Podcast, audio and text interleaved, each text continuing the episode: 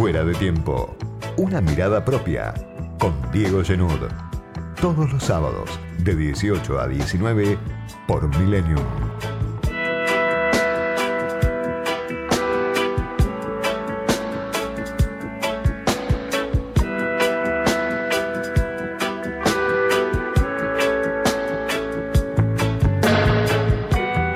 Esta semana volvieron a quedar expuestas las diferencias en el frente de todos, en la alianza de gobierno, en el panperonismo. Y esas diferencias que volvieron a quedar expuestas trascendieron las fronteras, porque el voto argentino en la ONU contra Venezuela generó obviamente una discusión muy fuerte. Argentina votó con el grupo de contacto que integran un grupo de países de la Unión Europea, un grupo de países de América Latina, y votó también con el grupo de Lima, que es el grupo que se formó durante los años de Mauricio Macri, que es un grupo muy alineado con las pretensiones de Estados Unidos en América Latina, con las pretensiones de Estados Unidos en Venezuela. Dicen desde la Cancillería que se optó entre las posibilidades que había para que Argentina no quede en una postura solitaria, como pasó, por ejemplo, en la disputa que hubo por el Banco Interamericano de Desarrollo que perdió Argentina. Pero esta discusión que tiene que ver con Venezuela, que es un tema, por supuesto, muy complejo, muy delicado y que lleva muchos años de discusión en un contexto de crisis que se agrava en Venezuela, se potenció además por la renuncia de Alicia Castro a la embajada en Rusia, una designación que estaba todavía sin resolverse, que estaba frenada por la pandemia o por diferencias políticas según a quien se consulte. Por distintos motivos, Alicia Castro no había asumido en la embajada en Rusia, pero renunció esta semana. Y dijo que había un giro dramático en la postura de Fernández, del gobierno argentino, con respecto a Venezuela, que llevaba a la Argentina a una posición que no se distingue de la que hubiera votado el gobierno de Macri. Tuvo muchísima repercusión la carta de renuncia de Alicia Castro, el intento después de Fernández de, no se sabe si, tratar de convencerla de que no renuncie, pero además esa discusión que trascendió las fronteras, se da en un contexto particular, de un gobierno que transita días de mucha debilidad, de mucha fragilidad. Viene de la derrota ante la Corte 5 a 0, Alberto Fernández.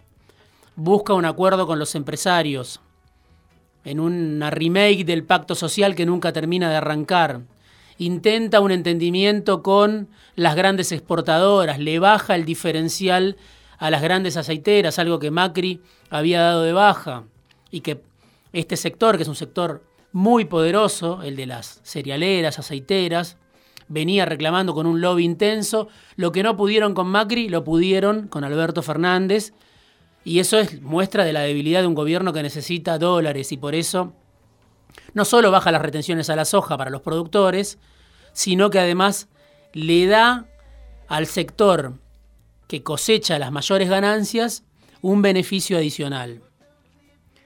Viene el gobierno complicado en varios frentes. La pandemia, que se estira, se profundizan los números, los muertos que cada día contamos, aunque ya no aparezcan en el discurso del gobierno, sí se puede ver que la cuenta es cada día más dramática, que se desplazó el foco del virus del AMBA al resto del país, a Córdoba, a Santa Fe, a Tucumán, a Neuquén, a Mendoza, pero que Argentina todos los días sube en la curva de los muertos y los contagios se propagan. Hoy Santa Fe y Córdoba tienen cifras de contagios diarios registrados que duplican lo que tuvo la ciudad de Buenos Aires. 2.000 casos por día, 2.500 casos por día. Es muy fuerte el crecimiento y esa curva acelerada con un presidente que ya no tiene un discurso para resolver la crisis y ya quedó lejos el discurso del comandante frente al enemigo invisible. Muy deteriorado está el gobierno y está la Argentina por los muertos de la pandemia, pero además tenemos las cifras del INDEC de pobreza y desocupación de las que hablamos en este espacio las últimas dos semanas y la falta de dólares. Pandemia, pobreza, desocupación, falta de dólares, polarización. O sea, es muy delicado el contexto en el que se exponen las diferencias en el frente de todos y además el Fondo Monetario, que acaba de desembarcar, que está supervisando, empezando a supervisar los números de la Argentina, que dice que no quiere ajuste en un contexto donde el ajuste ya está, de hecho, en los ingresos de la mayor parte de la población, donde el IFE que iba a ser una ayuda mensual se convirtió en bimensual y hoy está en duda su futuro, muy difícil que, que siga todavía auxiliando a una parte de la población, el ATP también, por supuesto, y la asignación universal, el salario social complementario, todos esos ingresos para los sectores que están en el borde están congelados desde hace tiempo. Lo decimos acá también habitualmente. El salario mínimo vital inmóvil está en 16.785 pesos. Ahora hay una convocatoria para el 14 de octubre para ver si logran descongelarlo, pero si eso no es ajuste, el ajuste donde está cuando la canasta de pobreza está en 46.000 pesos para una familia en la Argentina hoy. ¿Por qué resuena tanto Venezuela en un contexto como este? Es una pregunta, me parece, válida, en un contexto donde la Argentina está desbordada de problemas donde la realidad de la mayoría de la población, de los votantes del Frente de Todos, pero de los sectores más empobrecidos, no tiene nada que ver y es bastante dramática también, las diferencias aparecen con un tema como Venezuela. Un tema que, por supuesto, tiene su importancia, porque Estados Unidos tiene una política muy agresiva, porque hay un bloqueo, porque está el petróleo de fondo en esa disputa geopolítica que lleva dos décadas, porque está la posibilidad de una invasión que propagan los halcones de la administración Trump, por la historia reciente en la que el chavismo fue también el emblema de una alianza regional, pero bueno, de hace 15 años aproximadamente, que quedó superada por el tiempo, en un contexto regional que cambió por supuesto, y sin embargo Venezuela todavía rinde en la grieta americana, como me dijo un funcionario del gobierno, rinde en la grieta local. La Argentina o las élites o la militancia o los medios de comunicación le dan mucha importancia al tema como que sigue siendo un parteaguas, incluso en un contexto tan complicado como el contexto actual en la Argentina. Es un tema, por supuesto, que serviría para hacer no un programa, un mes entero de programas sobre la situación que se vive en Venezuela, los intereses que están en juego y la crisis que se profundiza.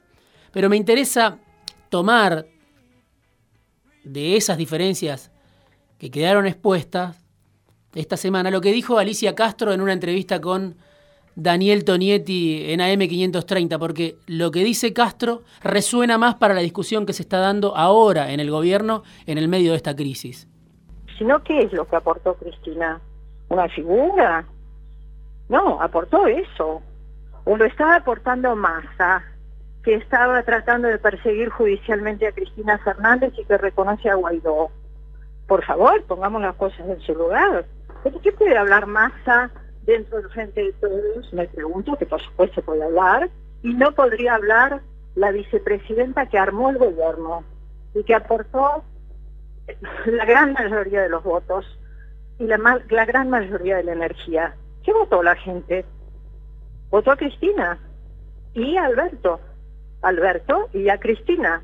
Entonces, ¿qué es esto de estar justificándose de si Cristina interviene o no interviene cuando no podemos desconocer que hay medio país pidiendo que Cristina intervenga más? Es el debate que hay dentro del gobierno por la orientación que toma la administración Fernández. Y lo que dice Alicia Castro, bueno, es el punto de vista del kirchnerismo, del cristinismo, que hoy aparece muchas veces desde la perspectiva de los que acompañaron siempre a Cristina, aparece minimizado dentro del reparto de poder, contra lo que obviamente uno escucha todo el tiempo de que Cristina está en todo. Bueno, Cristina, incluso de figuras como Alicia Castro y de otras que se expresaron en esta semana, incluso Cristina aparece lejos de ese, de ese tipo de dirigencia, que parece haber quedado atrás. Cristina eligió a Alberto Fernández para gobernar. Y claro, las diferencias se acentúan en medio de la crisis, con un gobierno que no hace pie, con problemas que no solo no se resuelven, sino que se agravan, y entonces, ¿hacia dónde va a salir el frente de todos? ¿Va a salir hacia lo que propone Massa, hacia lo que proponen los gobernadores, o va a salir otra vez en busca de recuperar el sendero del último cristinismo, que también creo yo, es irrepetible porque el contexto es distinto, pero me parece que esa es la discusión. A medida que se queman los papeles del proyecto de Alberto Fernández o de que los problemas no se resuelven, la discusión recrudece. Y esto se da también en un contexto, no solo como el que mencionaba antes, sino en, en un contexto donde las encuestas están registrando que la crisis es muy profunda datos de Federico Aurelio, de la consultora Aresco, que me proporcionó Federico, con el cual hablamos en algún momento en este programa. Fernández perdió 8 puntos de imagen positiva entre agosto y septiembre. Mantiene todavía una imagen positiva del 52%, pero ahora tiene una negativa del 45%. Perdió todo lo que había sumado en el inicio de la pandemia. Se quedó con los votantes del Frente de Todos, que obviamente tienen diferencias. Es un voto que acompaña al frente de todos, pero es un voto que si uno lo desgrana, cada uno de esos votantes tiene un parecer distinto sobre el momento que se está viviendo. Dice Federico Aurelio, el deterioro de la economía se siente, es la principal preocupación y los tiempos de espera se acortan. Esto es conclusión de un trabajo permanente que hace Aurelio y el informe de Aresco dice la economía que viene apretando en los últimos años ahora asfixia. Es la principal preocupación para el 47% de la población, la economía. Por encima del coronavirus, 26% piensa que es la principal preocupación. Y por encima de la inseguridad, 21% piensa que es la principal preocupación la inseguridad. Pero el 46%, 47% dice lo que me preocupa es la economía. No figura, por supuesto, Venezuela en esta escala cuando se le pregunta a la población en, los grandes conglomerados urbanos, en el conurbano bonaerense. Seis de cada diez consideran que las expectativas para la economía para los próximos meses son peores todavía. O sea que no es solo un cuadro de una dificultad mayúscula que se vive hoy en distintas ciudades, rincones de todo el país y que se viene agravando desde hace varios años, desde los últimos años de Macri, sino que además las perspectivas, 6 de cada 10 dicen todavía va a ser peor lo que viene. Más de la mitad de los argentinos vieron reducidos sus ingresos en los meses de pandemia. 4 de cada 10 ya no trabajan porque perdieron el trabajo o porque no pueden trabajar desde su casa. El 53% de los trabajadores de menores recursos Ahí donde están los votantes del Frente de Todos, se supone, entre los trabajadores de menores recursos, el 53% vio reducido su ingreso. Estos números, me parece a mí, son los que explican en parte las diferencias en el Frente de Todos. Este es el trasfondo de esas diferencias expuestas, que pueden expresarse por Venezuela, o por la toma de tierras, o por la seguridad, o por la reunión con los empresarios, pero que tienen un fondo muy claro que es una crisis que se agrava, una crisis inédita que le estalló al peronismo. Esta vez la crisis le estalló al peronismo y hubo una herencia muy pesada que, de la que se habló en campaña, pero que a la hora de gobernar parece haber sido subestimada por Alberto Fernández, por los Fernández, por el gobierno. Se habló mucho de la herencia, pero cuando se llegó al gobierno, el Banco Central se cansó de perder reservas en 10 meses de gobierno. Y eso debilitó la autoridad del gobierno nacional, del gobierno que conduce Fernández. Y a eso se le sumó, por supuesto, la pandemia, que deterioró los ingresos, que paralizó la economía, que afectó a los sectores más vulnerables, pero también al, pequeño y mediano empresario y a las, a las grandes empresas también. Entonces, cuando uno dice se expresan las diferencias en el frente de todos, no puede desligarlo de este contexto. Un gobierno que no encuentra la salida para la crisis. Ese es el contexto principal. Porque la nostalgia no alcanza para gobernar en este contexto. No alcanza la, nostalgia de Fernández que dice, como hicimos con Néstor, lo vamos a volver a hacer. Tampoco alcanza la nostalgia de los que recuerdan la alianza anti-ALCA de hace 15 años para este contexto, en una región muy distinta, con los commodities en otro nivel, con una situación muy delicada como la que se vive hoy en muchos barrios de todo el país. No hay frávega como con derechos humanos. Frávega y derechos humanos, como dijo alguna vez Martín Rodríguez, analista política, que era la marca del kirchnerismo, el consumo y los derechos humanos. Bueno, hoy no hay consumo y derechos humanos bueno, tenemos, tuvimos desaparecido, muerto a Facundo Astudillo Castro, y ya no representa lo mismo a nivel social en un contexto de urgencias mayúsculas la cuestión de los derechos humanos, que por supuesto es importante. Pero por eso las diferencias se notan en el frente de todos. Por esta crisis que se agrava, por esta salida que no aparece. Y si no aparece una salida, la crisis solo puede profundizarse. Opiniones, comentarios, críticas, sugerencias. Escribinos por Twitter a arroba fuera de tiempo guion bajo y a arroba otro guion bajo periodista. Casi sin pensar, la vida voy viviendo. Casi sin pensar las cosas que voy haciendo parecen un sueño